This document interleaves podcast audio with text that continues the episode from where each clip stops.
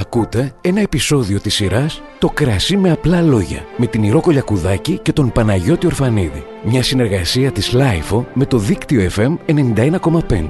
Για να μην χάνετε κανένα επεισόδιο, ακολουθήστε μας στο Spotify, τα Apple και Google Podcasts. Είναι τα podcast της Λάιφο. Γεια σας, είμαι η Ρο Κολιακουδάκη, είναι ο Χος, διπλώμα WSET και μιλάμε για το κρασί με απλά λόγια με τον Παναγιώτη Ορφανίδη.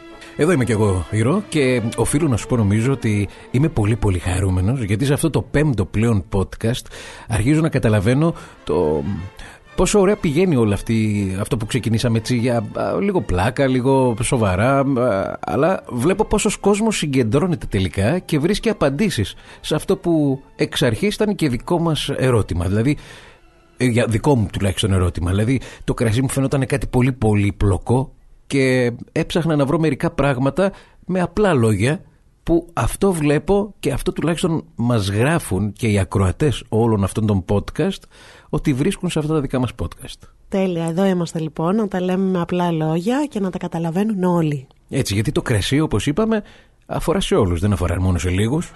Ακριβώς. Τι θα πούμε τώρα; Ωραία, λοιπόν, είπαμε να απαντήσουμε στο προηγούμενο podcast, έμεινε σε κρεμότητα η παλαίωση του κρασιού και στο διάστημα μου είπες ότι έχουν στείλει κρασί και εκεί. Ναι, έχουν στείλει, η αλήθεια είναι. Α, στείλανε 12 φιάλες ατόπετρούς και έμειναν στο διάστημα περίπου ένα χρόνο. Στις 14 Ιανουαρίου του 2021 ξαναήρθαν αυτές οι φιάλες στη γη και τον Μάρτιο του 2021 έγινε τυφλή γευσηγνωσία με γήινα μπουκάλια και εξωγήινα μπουκάλια για να δουν τις διαφορές παλαίωσης του κρασιού αυτού.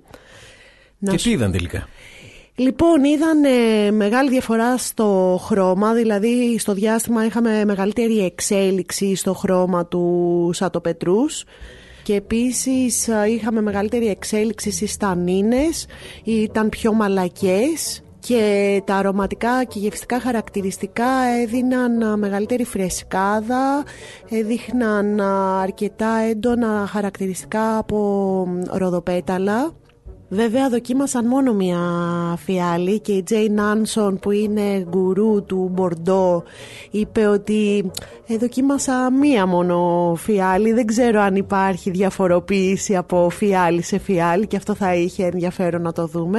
Αλλά από να ανοίξουν και δεύτερη αφού αυτές οι φιάλες πουλιούνται πλέον ένα εκατομμύριο ευρώ η μία. Εκεί θα κάνω το αμπέλι μου τελικά. Όχι, ε. Να σου πω, πήρανε και δείγματα από φυτόριο για να δουν πώς εξελίσσεται στο διάστημα. Αν μπορούν να το καλλιεργήσουν διαστημικά.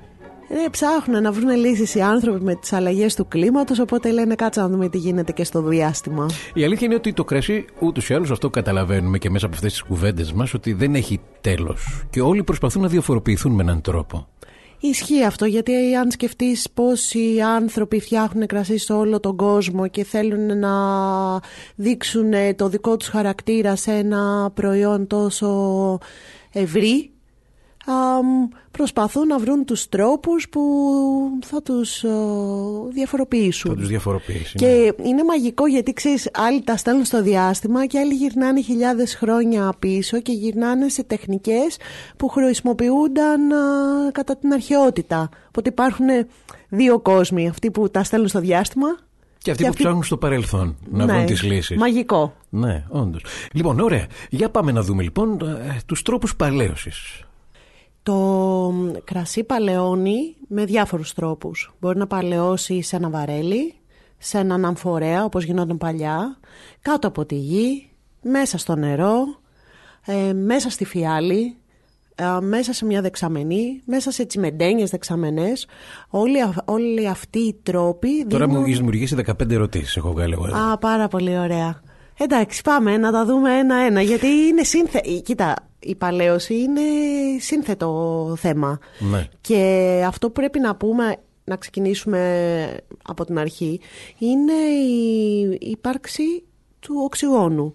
Πώς το οξυγόνο επηρεάζει την πορεία της ζωής του κρασιού. Το οξυγόνο και το κρασί έχουν μία σχέση ε, έχθρας και αγάπης. Κάπως έτσι.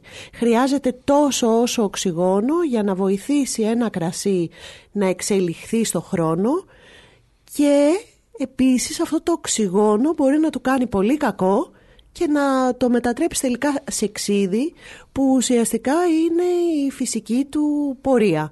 Άρα ο στόχος ενός εινοποιού είναι όπως έχει γράψει και η αγαπημένη μου φίλη η Αγγελική Τσιόλη σε ένα πολύ καλό άρθρο ότι προσπαθεί ο κάθε εινοποιός να αποφύγει να παρατείνει τη διάρκεια ζωής του κρασιού από το να γίνει ξύδι.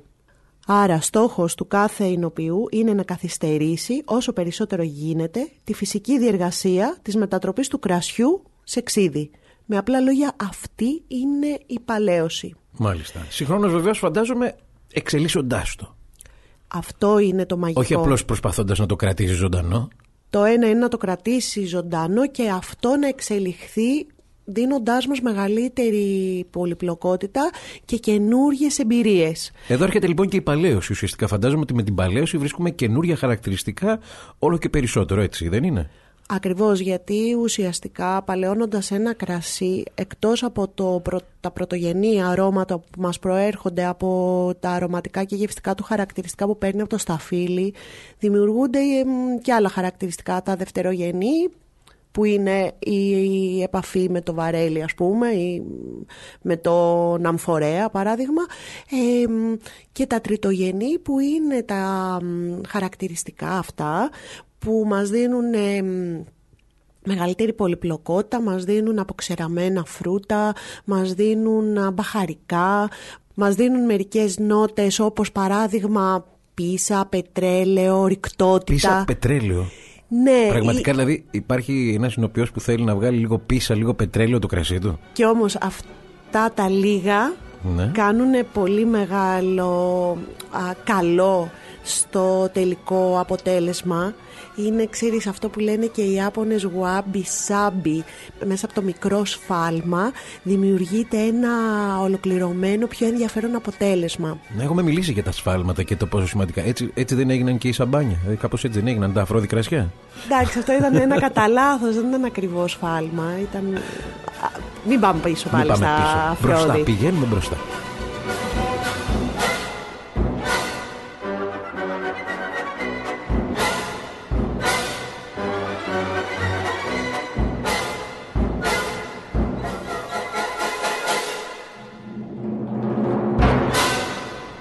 Λοιπόν, οπότε παραδοσιακά τα κρασιά στην αρχαιότητα παλαίωναν σε πύληνους αμφορείς και συνήθως τους έθαβαν. Αυτό μπορούμε να το βρούμε τώρα σε κρασιά από τη Γεωργία που αυτοί είναι και οι πρώτοι που έφτιαξαν κρασί στον κόσμο και συνεχίζουν ακόμα να φτιάχνουν κρασιά σε πύληνους αμφορείς που λέγονται εκβεύρη και να τα θάβουν κάτω από τη γη για να μειώσουν ακριβώς την επαφή του κρασιού με, το οξυγόνο. Το, οξυγόνο. Ε, το κάνουν πολύ πλέον και τώρα και σε άλλες περιοχές. Είναι αυτό που λέγαμε πριν ότι πάνε και χρησιμοποιούν μεθόδους ναι. παλιές. Επίσης παλαιώνει σε βαρέλι Μπορούμε να έχουμε παλαιό σε βαρέλι 6, 12 μήνες, 24, 36. Μετά από κάποια φάση το βαρέλι πλέον δεν προσθέτει κάτι, οπότε ή το εμφιαλώνουν και μιλάμε για μια αναγωγική παλαίωση στη φιάλη ή το βάζουν στη δεξαμένη και μετά εμφιαλώνεται και περιμένουν πώς να εξελιχθεί μέσα στη φιάλη. Ε, στο βαρέλι φαντάζομαι η παλαίωση στο βαρέλι έχει νόημα και από τι ξύλο είναι φτιαγμένο το βαρέλι. Πάρα πολύ σημαντικό αυτό. Μπορεί να είναι από δρύ, μπορεί να είναι από ακακία. Ε, τα δάση επίσης παίζουν πάρα πολύ σημαντικό ρόλο. Μετά ε, επίσης είναι πως το καίνε το βαρέλι, δηλαδή ελαφρύ κάψιμο, μέτριο κάψιμο, πολύ υψηλό κάψιμο.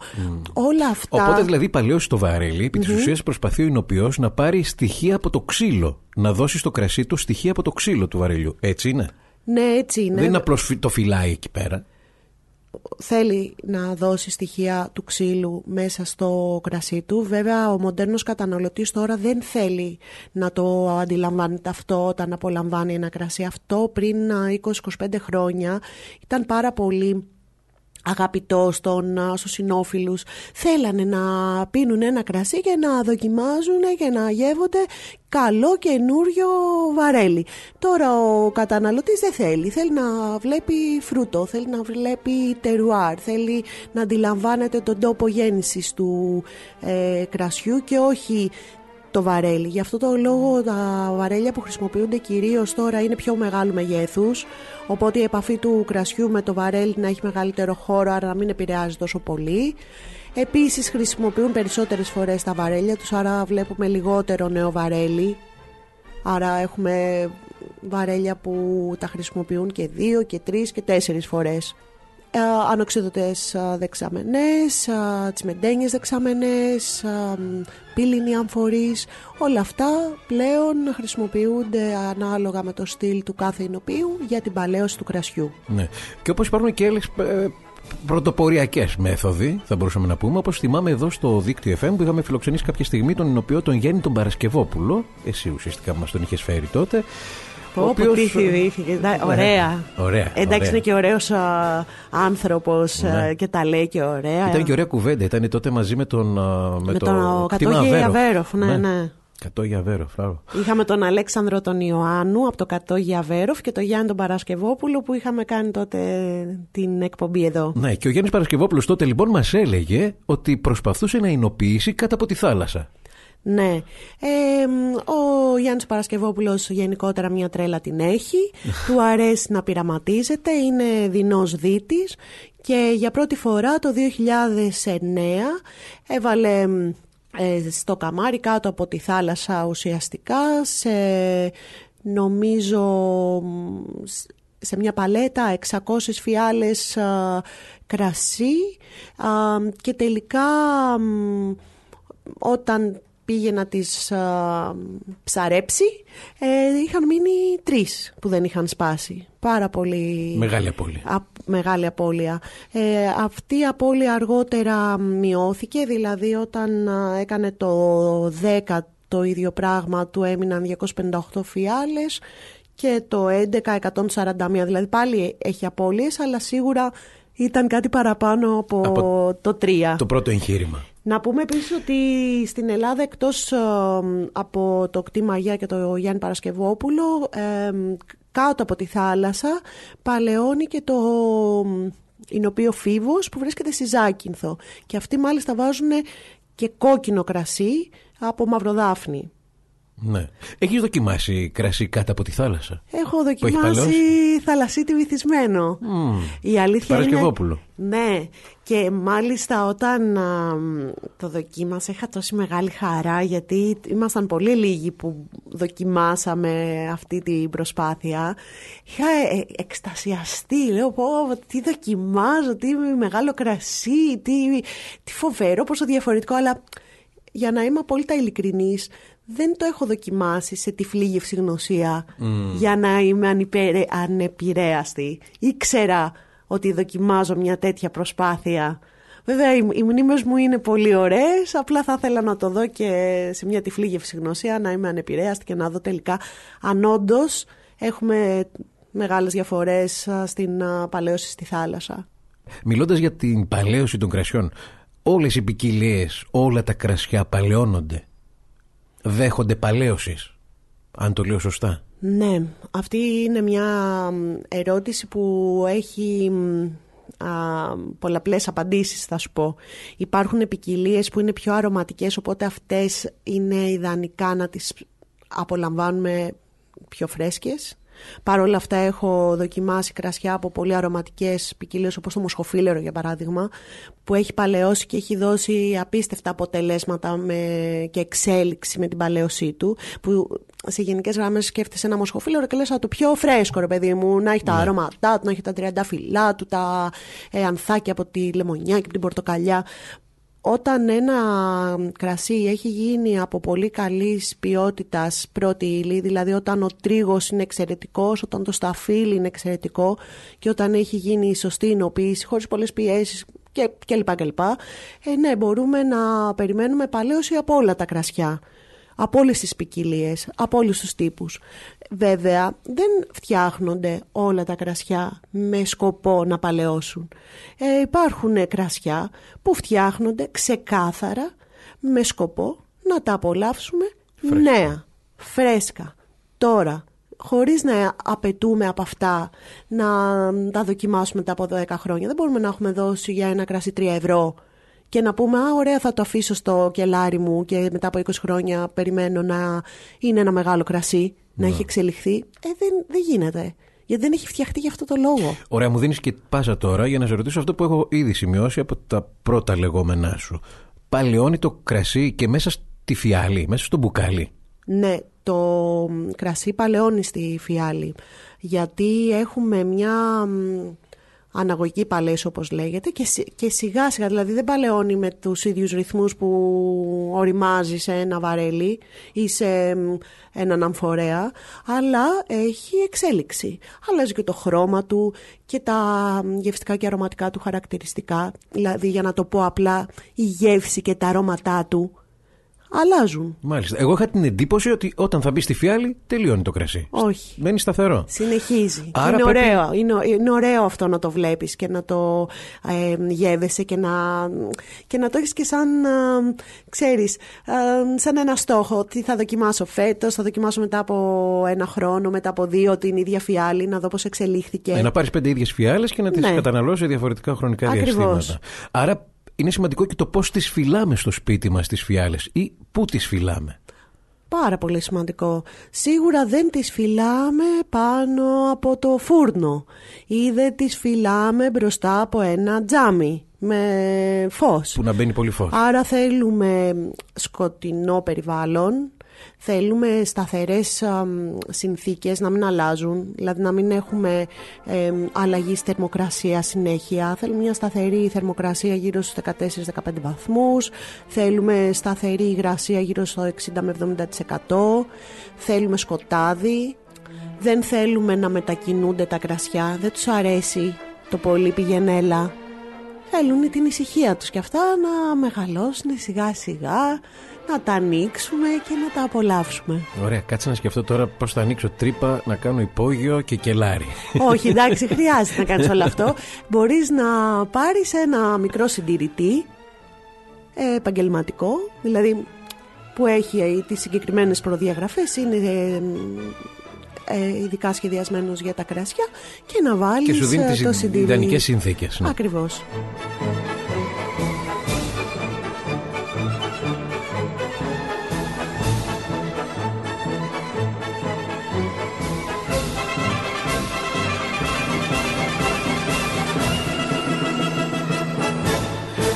Νομίζω ότι τελειώσαμε σχετικά με την παλαίωση. Δεν ξέρω αν έχεις να συμπληρώσεις κάτι άλλο.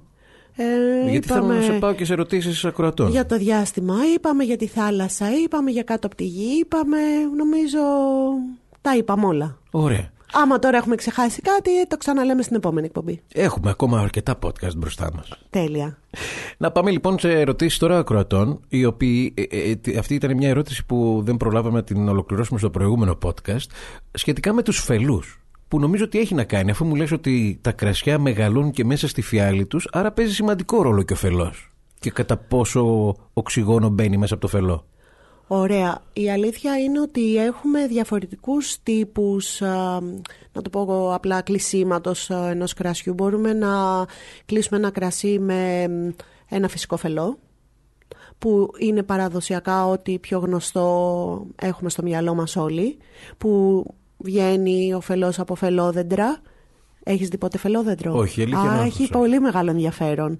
Κυρίως ε, τα καλύτερα φελόδεντρα βρίσκονται στην Ισπανία και μετά στην Πορτογαλία. Ε, μετά μπορούμε να έχουμε συνθετικούς φελούς από πλαστικό ή από τύπου καουτσούκ. Να έχουμε φελούς που έχουν υποστεί συγκεκριμένες επεξεργασίες ώστε να μην μας δώσουν προβλήματα αυτά που λέγαμε το πρόβλημα που είναι σαν μούχλα όταν είσαι σε ένα υπόγειο που αυτό οφείλεται ναι. στη τριχλωρανιζόλη τέλος πάντων. Δεν θέλουμε αυτή τη μούχλα. Οπότε πλέον επεξεργάζονται και έτσι σου μειώνουν αυτό το ποσοστό σφάλματος που μπορείς να έχεις από ένα φυσικό φελό. Μπορούν να κλειστούν τα κρασιά με γυάλινο πόμα που λέγεται βινολόκ και μπορούν να κλειστούν επίσης και με βιδωτά πόματα που αυτό το συναντάμε κυρίως σε κρασιά από το νέο κόσμο που λέγαμε για τον νέο κόσμο και τον παλιό κόσμο. Ναι. Να σου πω κάτι εδώ. Αν και ε, έχει δημιουργηθεί και μια ερώτηση ακόμα για τη φύλαξη των κρασιών, τώρα που λέμε για τους φελούς, θα το πω μετά όμως αυτό. Αν πρέπει να τα έχουμε όρθια ή πλαγιαστά, αλλά θα το δούμε μετά. Είπαμε. Λοιπόν, δεν μαζεύω τις ερωτήσεις και το μυαλό μου η αλήθεια είναι μαζί σου. Μου ανοίγεις τόσα πολλά θέματα που δεν μπορώ να τα βάλω στη σειρά. Λοιπόν, πέραν αυτού όμως, έχω την εντύπωση, τουλάχιστον εγώ, μάλλον εσφαλμένα δεν ξέρω, θα μου πεις τώρα. Όταν βλέπω ένα κρασί με πόμα, νιώθω ότι είναι και κατώτερης ποιότητας. Ισχύει αυτό ή όχι; Ωραία, δεν ισχύει. Αλλά η αλήθεια είναι ότι περισσότεροι άνθρωποι σκέφτονται σαν και σένα. Ότι τα κρασιά που βρίσκονται σε φιάλες που έχουν ποματωθεί με βιδωτό πόμα είναι κατώτερης ποιότητας. Δεν ισχύει. Μπορούμε να έχουμε εξαιρετικά κρασιά και ρηθρά και ροζέ και λευκά με βιδωτό πόμα η εξέλιξή τους είναι διαφορετική. Αυτή η παλαίος που λέμε, η ορίμασή τους είναι διαφορετική όταν έχουν κλειστεί με τέτοιο πόμα. Συνήθως βλέπουμε, όπως είπα και πριν, τέτοια κρασιά από το νέο κόσμο. Από την Αυστραλία, από την Ασλανδία, από την Καλιφόρνια, από τη Χίλια. Για ποιο λόγο; Από εκεί και όχι από την Ευρώπη; Ωραία, θα σου πω γιατί όλο αυτό ξεκίνησε από την Αυστραλία. Γιατί όταν παρήγγειλαν φελούς οι Αυστραλοί επειδή τους φελούς της υψηλότερης κατηγορίας τις, α, τους είχαν αγοράσει οι πλούσιοι ε, Μπορντολέζοι και Βρουνδέζοι έστελναν οι Πορτογάλοι και οι Ισπανοί στην Αυστραλία τη δεύτερη ποιότητα φελών. Οπότε τι γινόταν, είχαν πάρα πολλά δείγματα και προβλήματα από το λεγόμενο φέλωμα, αυτή, αυτή τη μυρωδιά που είπαμε την άσχημη, και τα πήραν στο κρανίο οι Αυστραλοί και λένε: Ωραία, έτσι είστε; Ωραία, και εμείς θα αλλάξουμε τρόπο που θα κλείνουμε τα κρασιά μας. Έτσι λοιπόν ξεκίνησαν να κλείνουν κατά βάση τα κρασιά τους με βιδωτόπωμα και δημιουργήθηκε αυτή η τάση. Τα κρασιά μια χαρά ήταν. Είναι και πιο φτηνός ο τρόπος Εμφιάλωσης, ναι. ναι. Οπότε έτσι αυτό το πήραν και άλλες χώρες του νέου κόσμου. Ναι. Παρ' όλα αυτά όμως ένα κρασί με πόμα ε, μεγαλώνει μέσα στο μπουκάλι του. Όχι. Ναι, μεγαλώνει και αυτό. Αλλά όχι με τον, στον ίδιο χρόνο και με τον ίδιο τρόπο. Συνήθως προτιμούν τα βιδωτά πόματα για πιο φρέσκα κρασιά, κακά τα ψέματα. Και επίσης πάλι για λόγους ψυχολογικούς όπως αυτόν που έχεις εσύ ναι. προτιμούν να κλείνουν με ένα τύπου φελό το μεγάλο μέσα εισαγωγικά κρασί για να έχει ο πελάτης αυτή την αίσθηση ότι ανοίγω το φελό, γίνεται η διαδικασία δηλαδή και ναι. Αλλά θα πρέπει να το ξεπεράσουμε αυτό τελικά. Ε, ξεπεράστε το γιατί και εμένα στο εστιατόριο μερικές φορές ανοίγω, έχω κάποιες κρασάρες που έχουν πόμα βιδωτό. Ε, και μέσα το ζουμί είναι εξαιρετικό. Ναι. Να, να ρωτήσω τώρα αυτό που ε, είχα προηγουμένως απορία.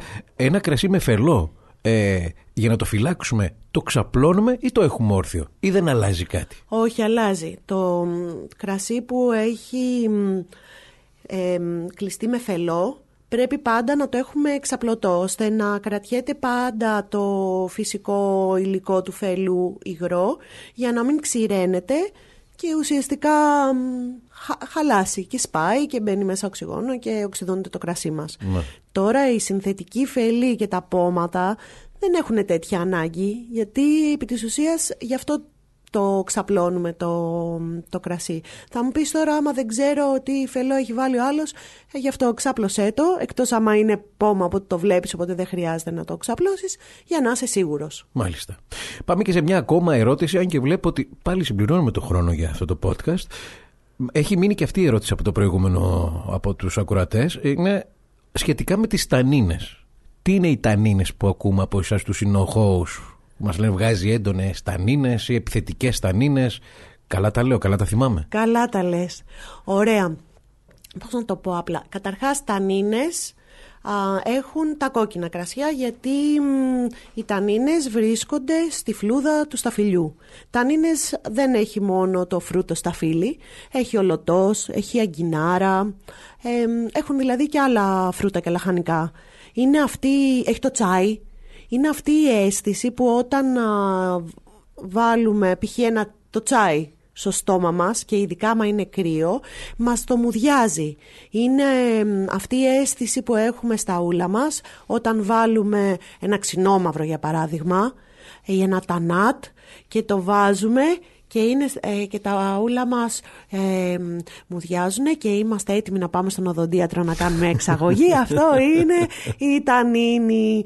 Τώρα, οι τανίνες δεν θέλουμε να είναι επιθετικές, δηλαδή δεν θέλουμε να νιώθουμε ακριβώς αυτή την αίσθηση ότι δεν μπορούμε να ανοίξουμε το στόμα μας. θέλουμε να είναι βελούδινες και μαλακές και όλο αυτό έχει να κάνει με τον τρόπο που θα εινοποιηθεί πλέον το κρασί με τον τρόπο που θα πιεστεί, με τον τρόπο που θα παλαιώσει. Ε, δεν θα τα πούμε και όλα τα μυστικά, αλλά θέλουμε μαλακές και βελούδινες τανίνες, η αλήθεια είναι. Να μάλιστα. Οπότε έχει να κάνει με το πόσο μου διάζει το στόμα μας δηλαδή. ναι, εγώ αν τώρα μας έβλεπαν, δηλαδή αν είχαμε μία κάμερα, θα σας έδειχνα τα κολπάκια, πώς να καταλαβαίνετε τις υψηλές τανίνες, τις μέτριες, τις χαμηλές κλπ. Αλλά δεν έχουμε κάμερα, οπότε δεν μπορώ να σας τα πω. Για κάντε να δω, μπορούμε να το μεταφέρουμε από το μικρόφωνο. Ωραία, λοιπόν, όταν κάνουμε αυτό, Ανοίγουμε δηλαδή το στόμα μας αρκετά Ναι, Και δυνατά. προσπαθούμε, είναι, οι τανίνες είναι πολύ ψηλές. Όταν κάνουμε αυτό, Ναι, Γυρνάμε τη γλώσσα μέσα από το στόμα, γύρω από τα δόντια, από μπροστά. ωραία Σαν να μέτρη- μεταδίδω αγώνα νιώθω. μέτριες τανίνες και όταν α, σε γενικές γραμμές δεν κάνουμε τίποτα έχουμε πολύ μαλακές και μ, χαμηλές τανίνες, ήπιες τανίνες. Ωραία. Το τελευταίο είναι πιο εύκολο. Δεν χρειάστηκε να πω τίποτα να μεταδώσω.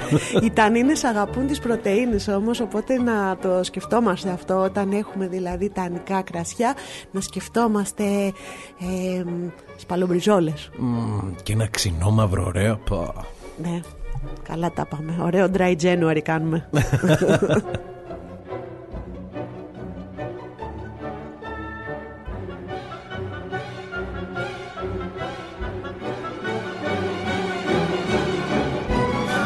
Ωραία. Λοιπόν, φτάνοντα σιγά σιγά προς το τέλος, ξέρεις τι θα ήθελα να σε ρωτήσω. Τι, Τώρα μες στις γιορτές πήγα, ήμουν προσκεκλημένος σε μια ωραία παρέα και βγάλανε ένα τρομερό κρασί που πρώτη φορά το δοκίμασα. τι κρασί; Κρασί του πάγου.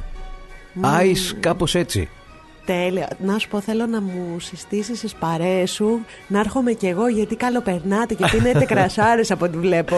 Κοίτα, η αλήθεια είναι ήταν πολύ νόστιμο, αλλά ντράπηκα να ρωτήσω κάτι παραπάνω και είπα κάτσε να το ρωτήσω στην Ήρω που της έχω και περισσότερο θάρρος. Και δεν μας ακούει και κανένας. Ναι, όντως. Ωραία λοιπόν, α, για τα κρασιά του πάγου, Ice Wine, Ice Wine, θα πούμε στο επόμενο podcast. Ωραία. Ας περιμένουμε λοιπόν στις 15 του Φλεβάρι. Ναι. Τέλεια. Λοιπόν, κλείνοντας αυτό το podcast, να σας θυμίσουμε ότι συνεχίζετε να μας στέλνετε τις ερωτήσεις σας, γιατί χαιρόμαστε πάρα πολύ και όχι τίποτα άλλο. Παίρνω και ρεπό εγώ, δεν χρειάζεται να σκέφτομαι πολλές ερωτήσεις, οπότε παίρνω τις δικές σας.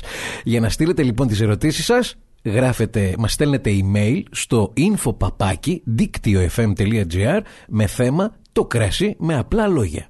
Μπορούν επίσης να μας γράψουν τις ερωτήσεις τους στα Instagram μας, Παναγιώτης Orphanidis. Ε, αυτός είμαι εγώ. Έτσι θα με βρείτε και στο facebook και σε ένα ηρώ θα σε βρούνε ηρώ κολιακουντάκης. Ακριβώς, για να παίρνουμε κι εμείς έμπνευση και να ερχόμαστε εδώ και να απαντάμε τις ερωτήσεις σας με απλά λόγια. Έτσι. Και έτσι απλά τα λέμε, είδατε, δηλαδή και τους λατινικούς χαρακτήρες προσπαθούμε να τους πούμε κιόλας. και πού μας ακούνε; λοιπόν, μας ακούνε πολύ εύκολα σίγουρα μέσα από την ιστοσελίδα μας δίκτυο.fm.gr πατώντας την επιλογή podcast, εκεί θα βρείτε μεταξύ άλλων και το κρασί με απλά λόγια και σίγουρα τα podcast το κρασί με απλά λόγια θα το βρείτε και σε όλες τις πλατφόρμες που ακούτε, που έχετε συνηθίσει να ακούτε τα podcast σας όπως το Spotify, το Google Podcast, το Apple Podcast, α, το Pocket Go και δεν ξέρω κι εγώ, υπάρχουν πολλές πλατφόρμες. Σε όλες όμως όλες αυτές, όποια και αν έχει μάθει κανείς να ακούει, αρκεί να ανα- κάνετε την αναζήτηση κρασί. Και θα σας το βγάλει το κρασί με απλά λόγια στις πρώτες σίγουρα αναζητήσεις. Άρα όποιο podcast και να γυρίσεις θα μας βρεις από κάτω. Κάπως έτσι. έτσι. Λοιπόν, στο επόμενο podcast περιμένω να μου πεις για τα γλυκά κρασιά που τα μπέρδεψες πάλι. Τι είπες, Eiswein, Ωραία, θα πάμε ένα ταξίδι Καναδά και Γερμανία.